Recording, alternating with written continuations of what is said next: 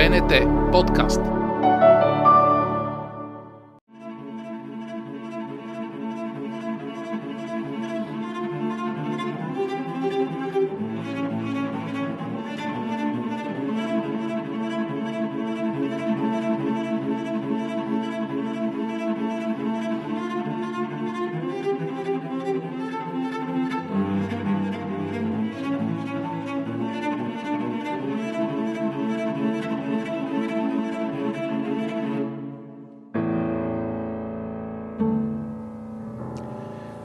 Вечер и здравейте, това е История БГ. Моето име е Андрей Захарев.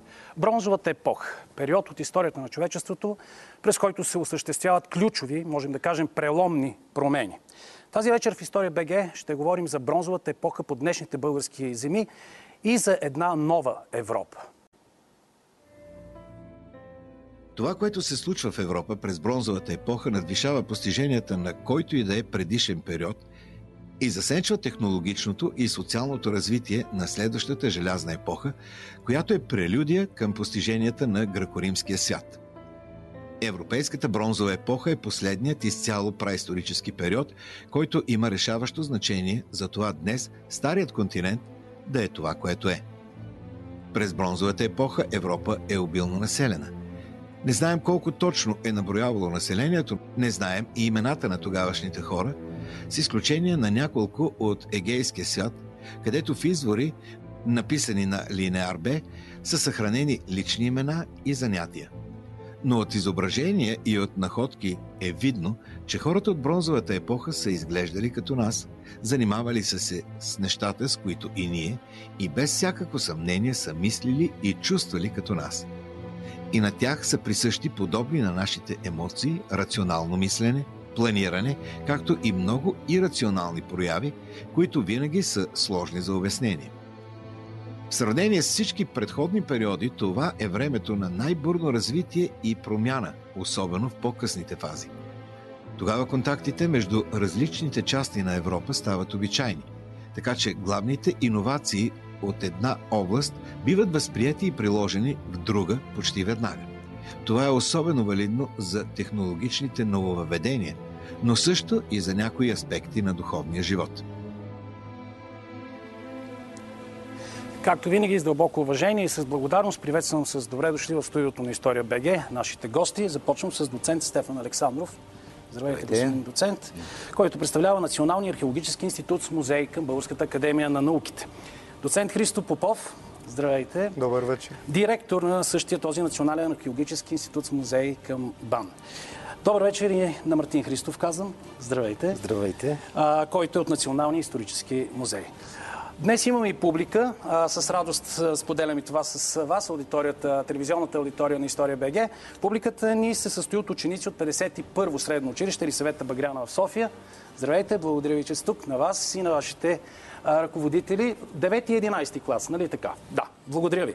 Ако не успеете да ни гледате в ефира на Българската национална телевизия, това не се уморяваме всеки път да го повтаряме, за да сме ви от полза именно с това напомняне, вие можете да ни да проследите нашите предавания в а, социалната мрежа Facebook. Адресът е едноименен, БГ, или да ни слушате в Spotify, или да слушате нашия подкаст, който е интегрална част от SoundCloud канала на Българската национална телевизия.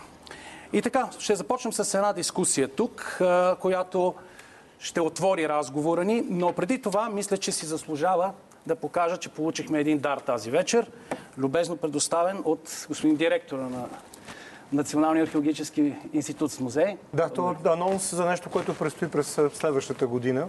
Да. А, вижда се на снимката, надявам се, златното съкровище от Вълчитрон, най-голямото златно съкровище от бронзовата епоха в Европа или отново от най-големите, което се съхранява в нашия музей. До година става точно 100 години от неговото откриване.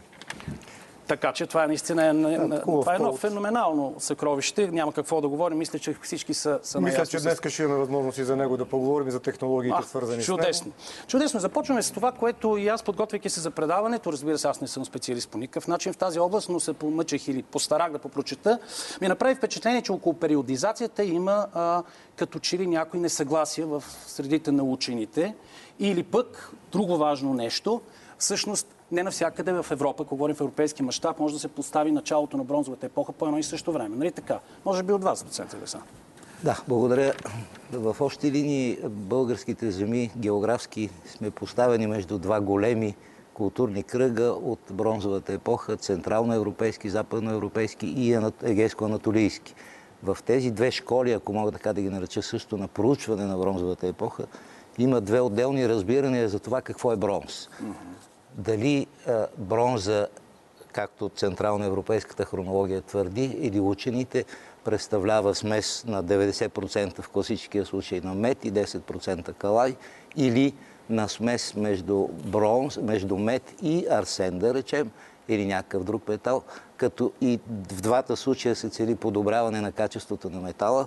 Това е основната разлика и оттам тръгват и хронологическите разлики, тъй като арсениковия мед или бронз, кой както а, иска, иска да го разбира, се появява значително по-рано от калайния бронз, но тук доцент Попов е доста по... Заповядайте, доцент Попов. Да. Около хиляда години е разликата. Разликата е може би около хиляда години, но наистина, дори ако говорим за средата на четвърто хилядолетие, да, както са да. последните така няколко десетилетия увеличиха се доста датите от нови обекти, които се поручват абсолютни дати, технологиите напредват. Така че мисля, че доста са напреднали спрямо това, което видяхме като заставка и нали, написано от Антони Хардинг преди uh-huh. известно време са се променили нещата. Действително, както каза и доцент Александров, в западноевропейската или централноевропейската школа продължава да така се налага твърдението, че класическия бронз в неговия вид от състав, сплав от мед и калай се появява някъде около средата на трето хилядолетие и от тогава трябва да, да броим да. началото на бронзовата епоха. Ако се така обърнем към другия, така, другата интерпретация, то тогава най-малкото в края на четвърто хилядолетие трябва да мислим за нещо подобно. Действително, до голяма степен бронзова епоха е технически термин, трябва да сме наясно с това, тъй като може би в средата на четвърто хилядолетие, първите, в третата четвърт, в, дали в класическия си вид бронз или в арсеновия вид, той едва ли е съществувал. Това е въпрос на технология, която се налага не веднага, постепенно и се разпространява на много голямо разстояние с течение на, на, на, на вековете. Друг е въпросът, че съставките, от които тя, тази сплав се състои, правят един или друг регион зависим спрямо необходимостта да си ги доставят. Ако нашите земи са богати на мед, и всъщност България, трябва да не забравяме днешните български земи, територията на източна Сърбия, това на практика е люлката на европейската металургия. Дори някои от стрелките, които ги видяхме на заставката, че така, на металургията като дифузия, като разпространение идва от Централна Европа, точно наобратно са стрелките. от, от Юго-Источна Европа, където всъщност технологията на обработката на мед а малко по-късно и на злато. Всички сме чували за Варненския калкулитен некропол. Не случайно мед и злато са близко във времето като технология и като време на откриване. На практика температурата на топение на двата метала и съответно технологията на обработка са сравнително близки. Повечето от нашите находища тук, тези части на Балканите са полиметални, са в чист вид. А, така че там, където има едното, много често го има и другото но с така откриването на бронзовата сплав, с нейните далеч по-високи технологични качества, необходимостта да си доставяте калай, съответно или арсен като, като примес, ви прави зависими от това да си така от дестинациите, от където може да го направите. А калаят е далеч по-рядко откриван в природата в сравнение с метта. Нали, ако го знаем за Западна Европа, Британски острови, Иберийски полуостров, а, така другите посоки, в които се търси са Казахстан, Средна Азия, Афганистан. Да. Има опити през последните 10-15 години да се открие калай на Балканите, така на територията на днешна Сърбия. Нали, спорен въпрос, ако доколко са успешни на този етап или не но така или иначе науката се развива и така поставените въпроси продължават да си търсят отговорите. А, науката изглежда доста бързо се развива. Сега и към вас ще се обърна а, господин Христов. Въпросът е само да взема повод от казаното от доцент Попов за това, че ако на едни места има по-големи залежи, други хора трябва да си ги доставят. И това ни отвежда и към въпроса за колесния транспорт или колелото през бронзовата епоха и и тези други характеристики. Може би вие, ако искате да вземете. Да, бих допълнил преди това само доцент, Алекса, доцент Попов. От гледна точка на, на суровините, които са добивани, през последните години, като че ли от югозападна България, започва да излизат едни природни образци с естествено съдържание на арсен, което е почти 2%. Така че откриването на бронза, дали е било абсолютно целенасочено или случайно, попадайки на такива Точно руди. Да, а, ние все още не можем да го преценим, но все пак трябва да се внимава при едни евентуални анализи на бронзовите предмети за това процентно съдържание. До 2%, под 2%, кое е естествено и кое е И изкуствено кое е легирано. примес, който е от изкуствен Кое си е характер, човешки да. характер. В последните години има ли а, така съществени в това отношение археологически разкрития по нашите земи именно? Които хвърлят светлина върху тези... Разкрития много. Да, да, не, именно, именно когато става дума за тази разлика, примерно, да кажем и да, как се изследват Ами, тези аз първо бих искал да... Не, ние някак си тръгнахме с бронза, да, да, чисто философски погледнато, а, бронзовата епоха е епохата, в която човек взима две неща в природата, които до този момент са съществували отделно и създава нещо ново, което го няма в природата. Защото до тогава човек е използвал ресурсите такива каквито са. Дали ще бъде злато, дали ще бъде мед, кост, камък и така нататък. Тук вече има обработка, която... Тоест, това е първата огромна крачка на човечеството напред, след това, което Гордан Чайлд нарича неолитна революция, революция. производящата економика. Така че, може би от тук трябваше да тръгнем, а иначе откритията, за мен две са откритията, последните, може би, този век, нека да се изразя така. Да. И двете са в Тракия, и двамата проучватели на тези обекти са тук. Дъбене с господин Христов и АДТП а, с господин Попов. Ами, спом... наистина, разкажете за тях. Мисля, че публиката ще Дъбене като хронология е по-рано. По-рано, Нали, от края на трето хилядолетие и началото на второ хилядолетие преди Христа. Тоест, ние, ако пак говорим за различни периоди в бронзовата епоха, така спрямо нашите разбиране за периодизация, това са края на ранната бронзова епоха и началото на средната бронзова епоха по нашите земи. Да, по нашата по хронология. нашите да. земи, но наистина, как да кажа, да, откритието в Дъбене, Мартин е не колегата Христов е човек, който трябва да каже повече, но аз държа да, да го изпреваря, казвайки, че а, откритието е наистина много голямо от гледна точка на технология, от гледна точка на дестинации, до които стигат определени суровини. А, и а, от гледна точка на развитие на този етап никой не очакваше да, да, да бъдат открити изделия от подобен характер, с подобно финно качество на изработка от а, този период.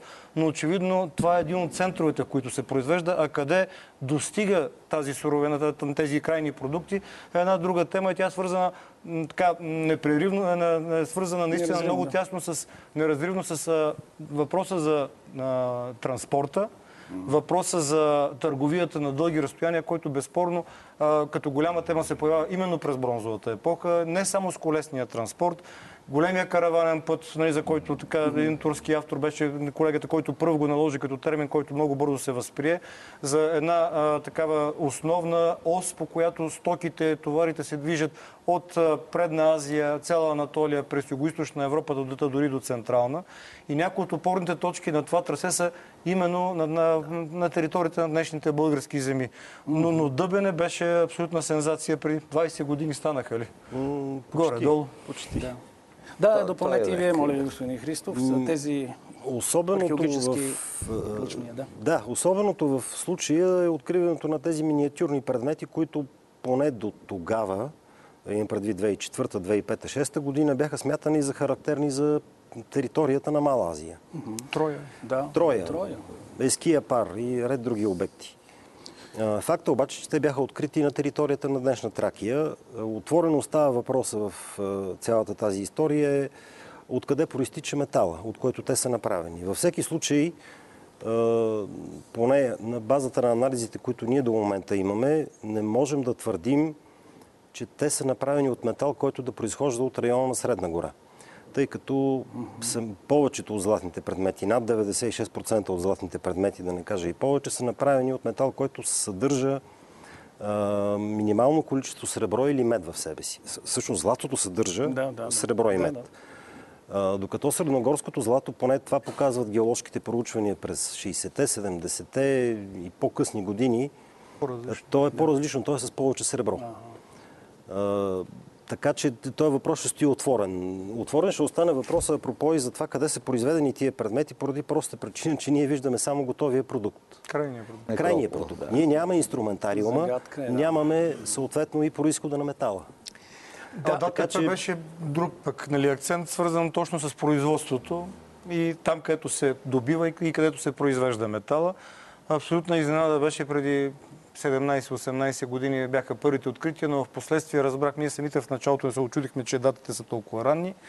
А, средата на втори хилядото е преди Христа, нали, само да кажа доколко това променя тогавашния поглед за металургията и за рударството, и за металургията на златото, до 2005-2006 година, като така основен постулат в този тип археология, се считаше, че злато, сребро от, се, започват да се добиват от корени находища, а не от промиване алувиални находища. Някъде по времето на класическата, края на архаичната или на началото на класическата епоха. И тук примерите с Тасо, с Пангей, разбиране се с Лаврион в района на Атина. А, това а, откритие тогава промени дата с 1000 години. Две, два обекта се появиха почти едновременно през 2005 година. Един обект на територията на Южна Грузия, а, проучван от българо, прощавайте, от грузинско-немски екип, където датата е още по-ранна, края на четвърто, началото на трето хилядолетие, но отново, отново бронзова епоха. Ранната. Ранна при това където не доказаха проучването, че е добивано от рудник, от корено находище, а не е промивано по реката. А ДАТП беше същото до днешния Крумовград, а, където имаме и резултатите от самия добив, имаме и кълъпи, с, в които отливано в малко количество добиваното злато. И така това ни накара се замислим за модели производствени и економически. Благодаря ви, благодаря ви, господа. Да преминем сега нататък към един друг дял от разговора, чувайки най-напред фрагмент от съчинение на Мария Гимбута, смятана за един така от класическите изследвачи, допринеси много за разработването на теорията за происхода на индоевропейците. Местните култури в Южна Европа се формират след големите експанзии от втората половина на третото хилядолетие преди Христа на носителите на курганната култура, наречена така заради погребенията под могили – кургани на руски. Напоследък тази култура е по-известна като ямна, защото мъртвите са полагани в ями под могилите. Тези нови хора са стигнали Балканите и Егейско море не по-късно от 2300-2200 години преди Христа – няма друго обяснение за огромните промени в стопанството и духовния живот от нашествието на нови хора, които са отговорни за разпадането на културите на Стара Европа. На носителите на курганната традиция се дължат възходът на местната металургия в комбинация с удомашнени коне, колесен транспорт и нова социална структура. Старите европейски култури са разклатени и повечето по-рано или по-късно биват асимилирани от курганната и ямната, макар някои да продължават да съществуват на изолирани места през цялата ранна бронзова епоха. Има археологически доказателства, че между двете култури е имало жесток сблъсък. Кой е естествено да надделее? Разбира се, този, който има коне, оръжие и е по-мобилен. Социалната структура на носителите на курганната ямна култура е патриархална, патрилинейна и се отличава с воинственост. Боговете на тези хора са войни. Трите им главни божества са богът на слънцето, богът на подземния свят и богът гърмовержец. Женските божества са просто невести, съпруги или девици, без никаква власт и лишени от креативност. Така, наистина тук отново чухме за колесния транспорт, за удобашняването на коня. Доцент Александров, това безспорно са епохални да, така е. събития в живота на човечеството. Това, което видяхме преди малко, всъщност е една от теориите за происхода на индоевропейците, лансирана основно от Мария Гимбутас, но не само, да. и свързана с миграция на тези племена, които тя нарече курганни или известни като ямна култура, имат и други имена. Всъщност тази теория не е единствената Точно. в никакъв случай, но ако трябва да се върнем на колесния транспорт, всъщност истината е такава. Действително в Плачи дол, това е едно село до да. Добрич сега, проучвания на нашия колега, покоен вече, за съжаление, Иван Панайотов, показаха една цяла каруца с колесен транспорт, с колела, с която каруца беше, е била затворена гробната яма на една жена, между другото. Така че това с жените не издържа много. Но това са, по, разбира се, по данни, което от 80-те години на миналия век, това, което е интересно, вече новите проучвания, които се извършват в момента с новите средства, изотопни анализи, ДНК анализи, антропологически анализи показват, че първите конници по българските земи се появяват около 2900 години преди Христа. Това са по ЕМС дати или радиокарбонни дати. И е, един наш колега, Мартин Траутман, заедно с него написахме една статия, основно той разбира се работи. Той извежда седем признака по костите, които а, могат да ви покажат, че този човек е яздил дълго време а, кон и всъщност а, първите такива доказани конници, наистина по българските земи, се свързват точно с тази култура, сямната култура. Но доколко тази култура или това население е предизвикало процеса на индоевропеизация, вече е друг въпрос. Малко по-сложен. Защото да, щях да, да мина именно към този демогра... въпрос за демографски от а, характеристики тогава и за инвазията. Заповядайте, вие сте доцент Попов. Ами, да, аз по-скоро да, да допълня към това, което доцент Александров вече започна така, да, като анонс да казва за а, инфилтрацията от север. Нали. А, аз по-скоро бих казал, че трябва да тръгнем да върнем колелото на, така, на събитията малко по-рано, от края на а, пето, началото на четвърто хилядолетие преди Христа. А, защото въпросът е какво прави възможно тази инвазия, тъй като много променена е картината спрямо времето на камено-медната епоха, когато имаме в днешните български земи, в Южна Румъния, една на практика несъстояла се, за съжаление, праисторическа цивилизация. Тръгва много силно, така с сериозни технологични стопански постижения, с много силно, силно, демографско присъствие на тогавашното население, много гъсто населени райони в, на територията на различни части на Балканския полуостров. Но, за съжаление, заради един климатичен колапс, нали, покойната Хенриета Тодорова, първата, която формулира да. този проблем на времето, промяна постепенно на климата, засушаване, застудяване. В един момент това довежда до стопански проблеми, оттам до демографски проблеми, конфликти и полека-лека на обезледяване на района. Така че имаме един вакуум, който се е получил в Извинете, така- ма има даже археологически хиатус там или как се... точно. Да. Той не случайно го наричаме преходен период. Не спори се нали, колко дълъг е този преходен период, от кога точно до кога е, но мисля, че през последните няколко години вече така няма съмнение, че той се, за съжаление, се е случил. И а, всъщност имаме не само еволюция и прогрес в историята, за съжаление имаме и регрес какъвто е конкретният случай. И това, което се, така, имаме като дадености на едно континентално развитие на Егейския басейн, Анатолия, то е в един по-късен етап, когато, за съжаление, нали, през пето хилядолетие това, което го има тук, но за съжаление не се случва като еволюционен модел, след това се случва, да речем, в Египет, в Месопотамия, в през четвърто хилядолетие. В днешните български земи има един много продължителен период, в който населението е сил, силно така уредяло, намаляло. Стопански няма от какво да се издържа заради невъзможността при променените природни условия достатъчно хора да се изхранват. Няма това обилие и охолност на живота през калкулита. А, и не само от север. На практика имаме инфилтрация на население, се предполага от Централна Европа, от а, Егейския басейн. А, в този, как да кажа, вакуум, който се е получил в тези части на Балканите, лека по лека започват процесите да се възстановяват, да се случват отново. Но през това време, за съжаление, в Егейския басейн, в Мала Азия, нали, по островите, на Крит, в Гърция са отишли много далече нещата в развитието. И ние трябва да догонваме. Но Все още от не тях, сме- което... Все Да. още, не сме, все още не сме сигурни доколко точно тези климатични промени не са предизвикали и това раздвижване на населението от Северното Пречерноморие насам. Да. Така че това може би да, е една от причините, поради която те, Те са, те са, мигрират. са, търсили по-южни дестинации, ако можем нека да се малко още да, към профила на така наречената ямен, е, нали беше на ръски, или ям, ямна, Ямна култура, култура. ямна, я- ямна култура, курганна. А, трупополагането, разбира се, е ключово там, но и това са, има едни да. представи за едни много воинствени, Ами- безмилостни люде, които, а, разбира се, това в по-популярната литература, които... за- Как да ви кажа, да. Тя, го- Мария Гимбутас, е, аз не съм имал щастието лично да се видя с нея, но съм изчел всички неща.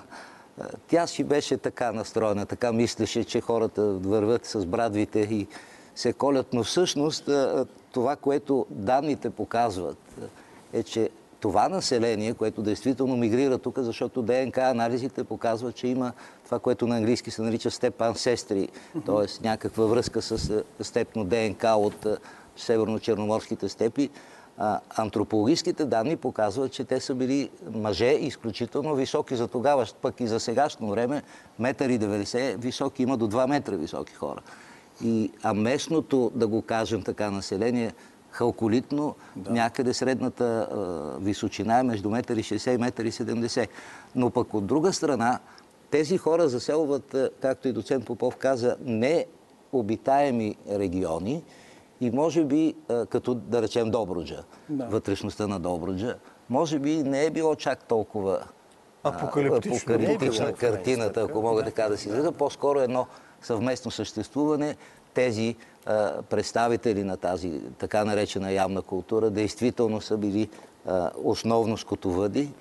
Те, както се вижда и от плачи долу, и от новите данни са яздили коне, имали са колесен транспорт, но според, поне според мен, не са играли чак такава основна роля за индоевропеизацията на целия европейски континент. И сега... В крайна сметка да, ние виждаме резултата от това нещо в uh, техните погребални практики. Традицията на погребане е ямна култура, но те пък uh, гробните дарове са типични за, за местното население. В повечето случаи, в повечето да. случаи така И тук ми се струва, че идва наистина с така един добър момент да бъдат намесени онези люди, за които са много интересни на аудиторията ни със сигурност, които наричаме траки. Или са наричани, може би, сами себе си. Са ендоним ли е, или са им дали гърците, не знам. Но, а, да, къде, къде са те тук? За... Дано не ме лъжи памета и тук сме правили предаване по на това в история БГ, че етногенезиса на траките, сега според може би най-съвременните проучвания, би трябвало да е именно резултат от смес на автохтонно население или контакт на автохтонно с индоевропейски нашественици. Не знам. А, може би не съм прав. Със сигурност можем да говорим през този период, трето хилядолетие, второ хилядолетие, за поне две-три вълни на постепенно така, осядане, нали, инфилтриране на ново население. Едната, която преди малко коментирахме с а, степните народи, които от север нали, пристигат mm-hmm. и не само, нали, наистина има и от Мала Азия и от Централна Европа население, което вероятно осяда тук постепенно. А, да, но... в този ред на мисли, ако мога да допълня доцент Попов, да, имаме ДНК анализ от един гроб от раннат, женски гроб mm. също, от района Медникарово, един некропол могилен и всъщност ДНК-то показа анатолийска връзка точно, на, на точно да. тази жена, а на съседния гроб показа степна връзка. Така че Наистина, е по-скоро да. имаме постепенно смесване да, на това да, население тук. Разбира се, ако отидем към по-късните периоди на, на бронзовата епоха, вече през второ хилядие преди Христа, нали, и нашата аудитория със сигурност са чували, чели а, за Крит, вулкана Тера, Санторини, избухването. И имаме там със сигурност демографски промени и процеси, свързани още се спори късната бронзова епоха, 15 век ли започва, 16 век ли започва. Вулкана избухва някъде последна четвърт на 17 век преди Христа. И въпреки, че тук там се пише, че всъщност не е бил причина за така големия катаклизъм, нищо подобно. На практика, когато вие имате десетилетия на, наред унищожено стопанство, невъзможност да произвеждате реколта, лека по лека нали, това население само ще се премести някъде или да речем някой друг ще поема контрола на тези земи. А, но края на, на хилядолетието е така не по-малко интересен. А, дали е Троянската война, но така последни изследвания показват, че за пореден път имаме климатични промени и застудяване и а, така наречените легенди за, а, нали, за така, дорийците, които идват от север, а, които дали от северо-запад, дали от северо-исток, нали, различни са теориите, но практика имаме едно осядане отново от север на юг движение на население, което лека по лека се а, така установяват Централни Балкани, Южни Балкани. А, и на практика траките, така споменати с не, този етноним, ги срещаме за първ път при Омбир. При и то е само за едно така много малка част в днешния а, така, полуостров Галиполи, тракийски херсонес, иначе казано, така с античната терминология и лека по лека този етноним се разпространява върху целия полуостров. Вече по времето на Херодот, е, е няколко века е по-късно, той казва, да. че траките са най-многобройния народ след индийците и ако били единни, никой не можел да ги победи, но понеже те били разединени и воювали помежду си, затова така не било трудно човек да ги контролира. Но а, в крайна сметка траки а, и различните племена, които те са познати, вече от времето на, писаната история ги срещаме. А, но наистина това население така имаме един период на осядане, на формиране на нов етнически субстрат.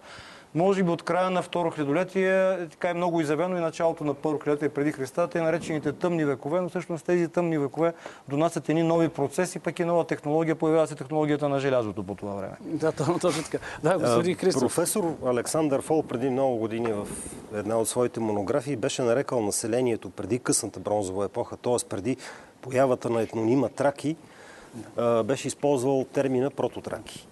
Така че това е едно, така, според мен, поне удачливо, удачливо определение за хората, живели преди това, просто защото ние нямаме наистина писмени извори.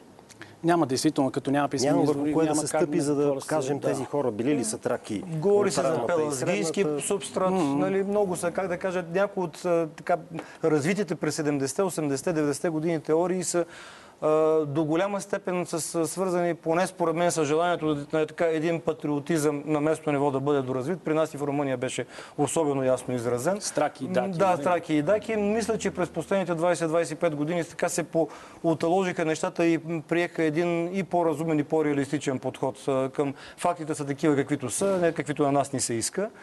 А, така че наистина не бива да се спекулира прекалено много с това, защото за 5-6 хиляди години населението няколко пъти е претърпяло коренни промени. Виждате, не само да върнем лентата от, днешни, е, така, от днешно време, за, за последните 1500 години. От времето на късната античност и, и така на, на народите, които са свързани с тези инвазия от 4, 5, 6 век на хуни, сармати, да не ги изреждам всичките включително прабългарите, включително славяните, да, да стигнем до османските, е, те, османските нашествия от 13-14 век, че и по-късно. А и през 19 век колко промени има с кавказско население, из- изселване на българско население, съответно в Северното Причерноморие, от вече съвременни така, гледна точка.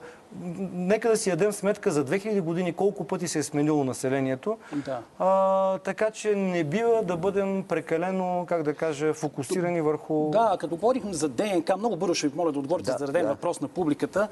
Изследванията, а, съвременните показват и силен генетично присъствие на кавказски хаплогрупа, да кажем, или разклонение на хаплогрупа кавказска. Тук има ли в сред тези ДНК изследвания кавказски, защото кавказско-натолийското Има, има едни изследвания. Аз напоследък, напоследък, последните години гледах едно, което е точно за хаплогрупите и говорейки за явна култура и изобщо за, за тази хаплогрупа, тя е известна като R1A1 хаплогрупа, която едно изследване съвременно показва, че нашите земи тук между 10 и 15% от населението има тази хаплогрупа, докато на север от Кавказ, в Северното Черноморие, там стига до 60-70%. Включително чак и в Польша имат а, 60-70% от населението тая група. Та това е някакси още един довод, поне от моя гледна точка, че както и доцент Попов каза, вероятно и, и Мартин ще каже, че нещата малко се променят от, да речем, средата на миналия век, когато, когато аз бях млад и, и, и учех тези неща, които нали, да, за довършете, моля, за да дадем въпрос на смисъл, на възможност на младите новите хора. възможности, с които тръгнахме разговори, изотопни анализи, ДНК анализи, дават, дават шанса някои, някои теории, като тази на Мария Гимбутас, да бъдат не отхвърлени. Не го казвам това в никакъв случай. Преосмислени, прецизирани и видяни отново и изложени отново, така че това чака бъдещото поколение, може би, тези, младите тези ученици, които Христов, не също е съгласен да им дадем думата, защото мислех, че вие ще сте. Заповядайте, ако някой е приготвил въпрос или сега му хрумна в течение на разговора. Заповядайте. Моля да се представите. Да, добър вечер. Не съм от младите, от по-старите съм. А, имам следния въпрос. Понеже на мен често ми задават въпроси петокласници, понеже тая материя в пети клас се учи в момента, да, колкото и странно да ви прозвучи. Не, малката ми дъщеря е 6 клас, така че го Като прави история, да. Въпросът ми е следния. Когато идват тези нашественици, говорим за въпросната ямна култура, местното население са, ако съм разбрал правилно, са този регресивен а, път, който са поели наследници на варненската култура, която ние изучаваме. А, ако мога да, да отговоря. Говорим за опадък, така ли да разбирам? Реално погледнато, Варненския некропол, за който доцент Попов говореше, като абсолютна датировка, изчезва някъде около 4300 години преди Христа. Около, може би малко по-късно, но там някъде, 4300 години преди Христа. Тези хора, за които ние говорим, известни като ямна култура, се появяват по нашите земи около 3100 години преди Христа или малко по-късно. Тоест има разлика от 1200 години между едното и другото. Не са, не са малко като години този период. Освен това, а, трябва да се отбележи, че реално ние могилни гробове по нашите земи, тук в Северните Балкани, имаме преди да се появи това население. И това население, ако говорим в цифри, в момента има проучени някъде около, да речем, около 400 гробни комплекса, които не са свързани специално с населението, което е дошло, а в някакъв смисъл са свързани с техните наследници. Тоест тази масова опустошителна миграция, за която Мария Гимбутас и професор Хенрета Тодорова пишеха на времето, може би не е била точно такава. Тук е имало живот по това време и аз пак, може би с риск да се повторя, те са заселвали територии, региони, които не са били заселени. Няма данни за... са били доста обезлюдени Да. по това време, ако трябва да и допълня това, което доцент Александров казва. Наистина, днешна северо България, днешна юго България, по времето на халколита са едни от най-гъсто населените територии. Но гледна точка на селищни могили обекти, особено през последните години, десетки са новите обекти, които се появяват от, от тези периоди. Тази гъстота на обитаването, този интензитет, определено хиляда години по-късно ние не ги откриваме. Тоест, наистина, и да има оцеляло население, то не е по никакъв начин някакви наследници на носителите на варненската култура. Може би, да. Може би. Това е наистина абсолютен регрес по отношение на процесите, които се случвали хиляда години преди това. Извинете. Благодаря, заповядайте само. А, искахте да допълните да, много е възможно това Извинявайте да население от халколита, което изчезва в края на пето хилядолетие, при тези климатични промени да е променило и, сво- и своя селище модел. В смисъл такъв да бъде в по-високи части или просто по някакъв начин да е Търсейки начин да оцелее. Търсейки начин да оцелее. В Факт е обаче, че а, в големите селищни могили, като Дядово, Юнаците, Караново, има едни пластове, които са наречени хиатоси и те са точно между, между най-горните халколитни пластове и под най-ранните раннобронзови пластове. Те маркират точно този период в, условно да го наречем, първата половина на четвърто хилядолетие преди Христа или тъй наречения преходен. Преходен период. Да. Благодаря ви, задайте, моля си. Моля ви, а откъде идва названието на халколита? Тоест, какво представлява? Халкос, нали, мед, нали, тук е господин Захариев със сигурност като възпитаник на Да. Кирилската гимназия. Нали, ако бъркаме, камък, да, да, литос е камък. А, точно заради метта, първият работен а, метал в историята на, на човека, като най-лесен за обработка, каменно-медна епоха, защото и камък и мета са двете основни суровини. Та оттам халколитна, ако използваме гръцката терминология, или каменно-медна, ако си го преведем на български епоха. Това е така казано съвсем, съвсем Е, простичко е да. Както си и е бронзовата епоха е наре- наречена И заради бронзовата е метала, заради метала. Но, но като Основната последно суровина- повече си говорим за злато за бронзовата епоха. Пак е и метал. Пак е метал. Така. А, добре, има ли още въпроси или да преминем нататък, защото имаме едно... Да, заповядайте, не ви видях. Слушам. А, казвам се Петър Цвятков. Въпросът ми е, мислите ли, че някои от събитията, описани в Библията, са се случили а, по земите около Черно море в периода на бронзовата епоха? Може би доцент Александров първия ще се намеси. А, а, имате предвид потопа, вероятно. Ами, да, природни катаклизми. Ами, е, в общи линии проучванията по Черноморското крайбрежие нашето и не само нашето показват, че има действително едно покачване на нивото, на морското ниво, което е с може би порядъка на 7-8 до 10 метра, но това, в зависимост от, от а, района, разбира се, но това покачване, поне проучванията, които имаме до момента на нашите колеги, не показва рязко покачване в смисъл на наводнение, по-скоро постепенно повдигане и това е вероятно кореспондира с идеята на професор Тодорова, която не беше само нейна, за едно затопляне и засушаване, което води до разтопяване на ледните шапки, съответно до вдигане на нивото на океана, оттам се вдига постепенно нивото на Черно море и съответно Северното Черноморие пък се заблатяват пасищата, където тези хора, за които Тръгват да говорим, местят. са а, гледали своите а, животни и поради тази причина, според професор Тодорова, те са тръгнали да търсят нови земи. Но факт е, че някои от праисторическите селища по днешното черноморско крайбрежие българско, примерно в района на Ропотамо, Созополския залив, Созополското пристанище, се намират от времето на бронзовата епоха и от времето на халколита и на неолита се намират под вода. Тоест, определено има няколко метра разлика в, така, в морското равнище спрямо тогава, но наблюденията си, че по-скоро това е станало постепенно, а не рязко под формата на катаклизъм. Да, Може би, може би Да. относително по-рязко е станало отварянето на протоците между Черно море и Средиземно море, което става в значителен период по-рано. Ами той и там е дало възможност да си къде бягат. Да, но, но, но тогава наистина е било катаклизъм за, за, за тях, макар и в малко по... вероятно в малко по-кратък период. Става въпрос за периода в, на Мезолита. Това е 10-8 хилядолетие преди Христа, 7. Тогава Черно море се свързва с Средиземно море и, и може да се допусне, че този катаклизъм е по, в по-голям мащаб, но дали Библията визира него? Това няма как Благодаря да ви за бъде. въпроса. Между другото, само да кажа, защото трябва да мине нататък. Тук правихме едно цяло предаване за този възможен потоп и за пробъдването на бента, да го кажем, на проливите от страна на Средиземно море към Черно. Но да видим още едно а, наше интересно видео, което се занимава с връзката между език, смяната на един език, която може да настъпи при такива нашествия или нахлувания на нови народи, на земи, населени с други народи или вече изчезнали оттам, и само идентификацията. Тази тематика е от първостепенно значение, когато става дума, разбира се, и за бронзовата епоха, и за процесите, протекли в този период.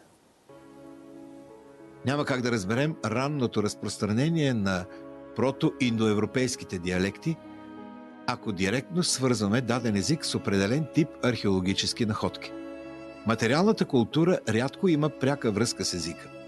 Същностната причина за разпространението на даден език е преди всичко психологическа. Първоначалното разпространение на индоевропейския праезик се корени дълбоката културна промяна и свързаната с нея нова групова самоидентификация. Замяната на един език с друг винаги е съпроводена с промяна в самовъзприемането, с преструктуриране на културните маркери, в рамките на които се самоопределя и възпроизвежда дадена общност. Това се оглежда, например, в промяната на социалната структура.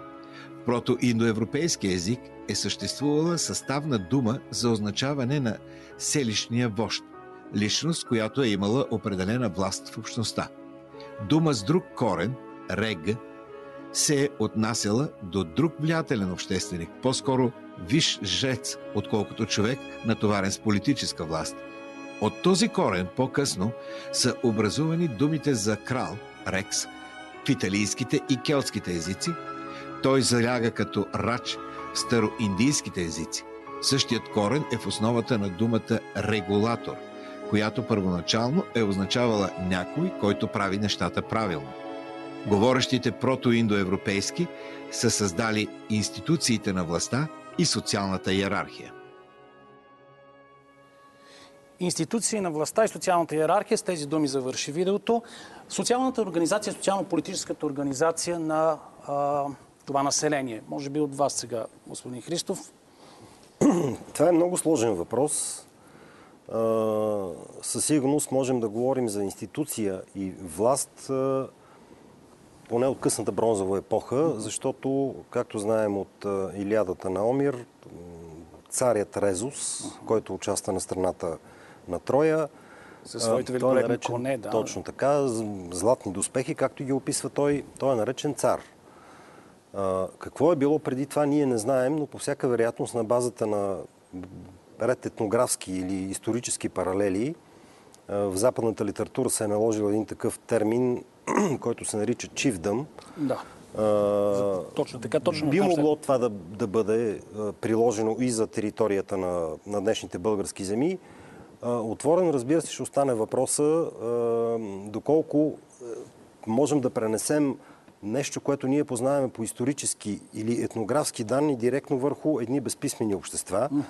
А, може би поради тая причина някои от следователите на Чивдъма предлагат и едно такова разделение в самия термин. А, Чивдъм, а, който визира праисторически общества от Европа и чивдъм, който визира архаични общества, които са познати и по писмени извори. Ясно, да, да. А, в, в крайна сметка, чивдъма, м, доколкото най-общо може да бъде охарактеризиран, да не бъркам, доцент Александров предполагам, че ще допълни. А, това е една форма на, на, на организация на обществото, която е преди държавата.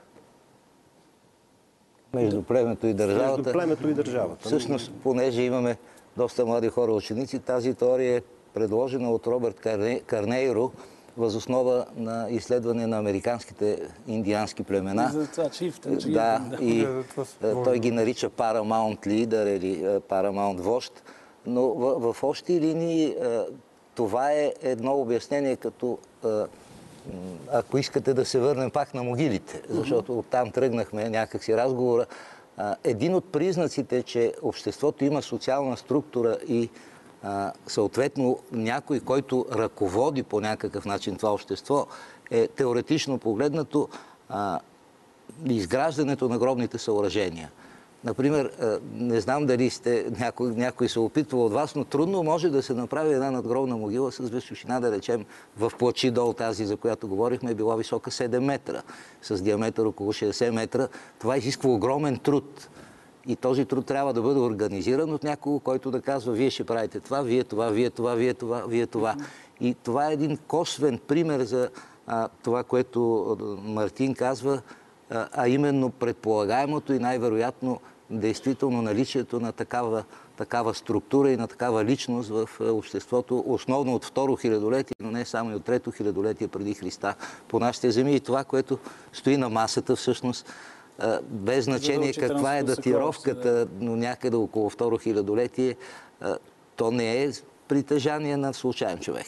То, това се вижда. Освен, че не е притежание на случайен човек, нали, може би не е е притежание на едно поколение. Да. Защото така от последните изследвания, които преди няколко години археометрични бяха направени на Вълчетрънско съкровище, към днешна дата можем да твърдим, че металът, нали, златото от него идва от най-малко от три различни находища, то от, от три различни места, който много може да означава е, и различни работилници, и различни суровинни източници, а, ако щете, може да означава различни поколения, защото колко време се натрупва едно царско съкровище и колко поколения го създават, нали, го натрупват. А, така че може да се интерпретира доста да, в, в тази посока. Още повече предметите са групирани много интересно. Примерно трите чаши малките са от едно място, дисковете са от друго, тройния съд е от трето, който може да означава и за различна хронология и натрупване през годините, но и за различни места, които този човек или хората, свързани с организацията, на която той стои начало, контролират и по някакъв начин получават като средства, като, като така приход от там. Със сигурност в днешните български земи по време на късната бронзова епоха ситуацията е доста по-различна спрямо да речем великите, големите държави на Средиземноморието, като Египет, като да речем Сирия, Вавилон, в Предна Азия или Хетската държава, Митани. Разбира се, да, да, стигнем и до по-близки географски широчини до нашите с Крит, Минойския и с Микенските държави и Троя. Нямаме така толкова изявена централизирана държавна структура и структура на държавен контрол, защото ако си така отидем към линеар Б, какво представляват табличките на линеар Б? Търговски. Те са изключително скучни, нали, но много полезни, защото това са буквално едни складови списъци които ви описват в един склад нали, какво имате, колко жито, колко вино, колко зехтин и така нататък, какво се складирано. Това са суровините, които контролират царското стопанство, царската така, царя и, и неговото стопанство. И всъщност този контрол му дава властта, нали, с която оттам насетне продължава да, така, с нея да, да разполага и да управлява това, което има като подопеща територия при нас. По-скоро можем да говорим за някакви междинни така, ситуации между крайната централизирана държава, вида, в който виждаме по време на траките, описани ни от, а, от Тукидит и от Херодот по време на класическата епоха. Но имаме едни общности, които, както каза и доцент Александров, очевидно имат изградена иерархия. Точно Те не са толкова големи като демографския потенциал за по-малка територия. Обитават, Да, да. но имаме включително и податки за професионална специализация. Например, започнахме с АДТП. Това е малка общност, която така е експлуатирала в рамките на 200-250 години едно не толкова голямо златно находище, но важно златно находище. Те са се издържали от това, но като си дадем сметка, че тези хора трябва да работят от ранна пролет до късна есен, когато сезона го позволява, защото работят на открито. Да. Миньорите ще ме разберат за какво говоря. В същото време някой трябва за тях да отглежда стока, добитък, жито и да ги изхранва. И трябва организация за това. Говорейки за иерархичната организация, знае се, че по-късно тракийско общество е силно аристократично, да, но да поговорим сега тук за религиозно-култовия религиозно и духовния живот. Ще ви помоля синтезирано доцент Александров с оглед на напредването на времето. Ами, да, на, на тези хора, за напреднахме. Само да, да, да добавя, защото тук прескочихме тези гробни структури, които Мартин проучва от края на, на, на ранната бронзова епоха. Имаме изключителни гробни находки от средната бронзова епоха, могилни или плоски гробове, както ги наричаме ние. Тоест, очевидно има една класа, която при всички случаи, или група, която а, е както Да, е да, модерно елит. да се казва, елит, която е ръководила, но не в смисъла на държавата или на царство, централизирана както го държава. разбираме ние днес. Да. А той самия да. металодобив, не само на злато, и на, на мед, и на, вероятно и на други метали, също изисква своята организация и съответно контрол. Знанието е, технологията е, познание, контрол, но в същото време това, което доцент Александров каза, овчарци, изворово проучване от колегата Да, Борислав. някъде Борислав някъде мина а, няколко пъти находката на, така, на екраните зад нас. А, ни дават към днешна дата едни находки, а, които а, показват и контакти с Крит, Западна Мала Азия, островите, но в същото време дават и един изявен елит, който очевидно присъства в структурата на това общество и в така погребалните обичаи това е категорично отразено. Да, и който елит всъщност може би в тракийския вариант на орфизма е бил именно онзи, който може да постигне безсмъртие. Може би, Аристокрацията. може би, но Може би. тази материя е малко хлъзгава. Правили сме да, в това студио един такъв разговор и с професор Фол. А, а, но сега ми се иска вече да преминем, освен ако не искате да добавите нещо, но наистина много кратко за религиозния живот, религиозно-култовия, но буквално за една минута ще помоля и да минем към обобщителните думи. И някои от култовете, които ги виждаме в по-късните им така проявления през а, първо хилядолетие при Христа, очевидно имат по-ранни така корени, примерно култ към Слънцето, на територията на източните Родопи, а, керамиката от късната бронзова епоха, пък и не само на територията на източните Родопи, определено някои от символите, символиката, която тази керамика носи като украса върху себе си, свързани с, така, с Слънцето, с светлината, Да, да. нещо, което го откриваме, разбира се, и по-късно. Така, значи соларен. Соларен, да. да. да. А, ами господа, да преминем към заключителни думи. Няма как времето изтече. Господин Христов ще тръгна от вас в този ред към доцент Александров накрая. Това, което може бих казал за бронзовата епоха и по-скоро за нейната втора половина, но нека да бъде за цялата, е, че всъщност тя поставя основите на, на всичко, което ние виждаме и това, което се случва от първо хилядолетие насетне. Да. Тоест от края на второ или началото на първо хилядолетие. В, в, в тази епоха се поставят основите на ранните държави, които последствие раз... някои от тях разцъфтяват, други не. Но, но, но така или иначе на на металургията, ако искате, на смесването на металите. Така че отгласите от тая бронзова епоха се усещат много, много по-късно. Наистина една преломна епоха. Разбира се. Може да се каже. Благодаря ви, доцент Попов. В добавка към това, което Мартин каза, бих така се присъединил с мнението, че на практика бронзовата епоха, първата епоха на глобализация.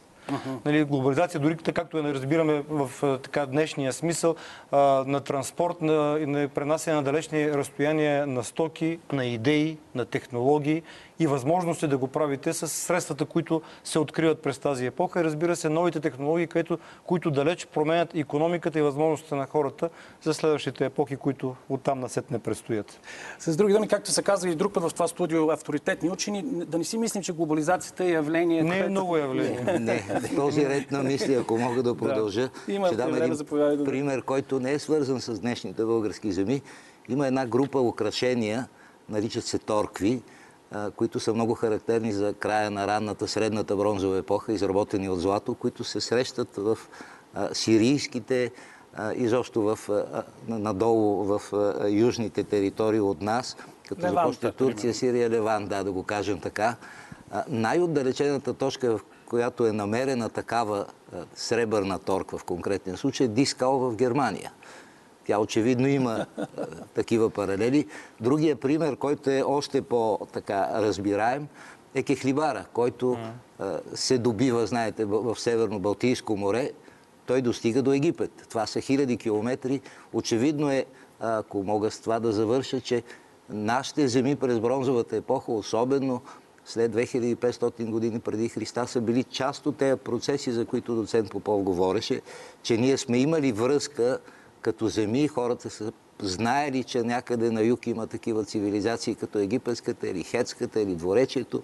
Очевидно са поддържали някакви контакти и, както каза и Мартин, постепенно се е натрупало това, което после ще видим хиляда години по-късно в е, тракийските племена, известни ни от е, Писмените. а, писмените извори и от тия разкошни находки, които откриваме в Тракия. Като да, кажем още веднъж, понеже се навършват 100 години 100 до година от откриването на от 14-то съкровище, вие любезно ни подарих този календар, но всъщност има и едно по-луксозно издание. Издание на календара. Да, наистина хубава дата до година. Пък и така към уважение към нашите предшественици Васил Миков, хората, които са спасили на времето на съкровището Андрей Протич, на тогавашния директор. А, и разбира се, полицията в Плевен, която на времето си свършила по един много добър начин да каже работата. Не, и манярството не е от вчера. Така хубава историята за Вълчитрън, но в момента нямаме Да. време да разкажем. Може да бъде видян в Националния археологически музей. Благодаря ви много, господа. Благодаря за вашата а, експертиза, както сега много се казва. Но тя, експертизата, освен че се, тя се дължи на опит, но тук има и много специализирано знание, натрупано по друг начин, пак чрез опит. Разбира се, благодаря и на публиката от 51-во училище, Съвета Багряна в София, средно училище. Това беше изданието на История БГ, посветено на бронзовата епоха по днешните български земи. От името на целия екип на предаването ви пожелавам приятни милост програмите на БНТ. Довиждане всичко хубаво. Мерси.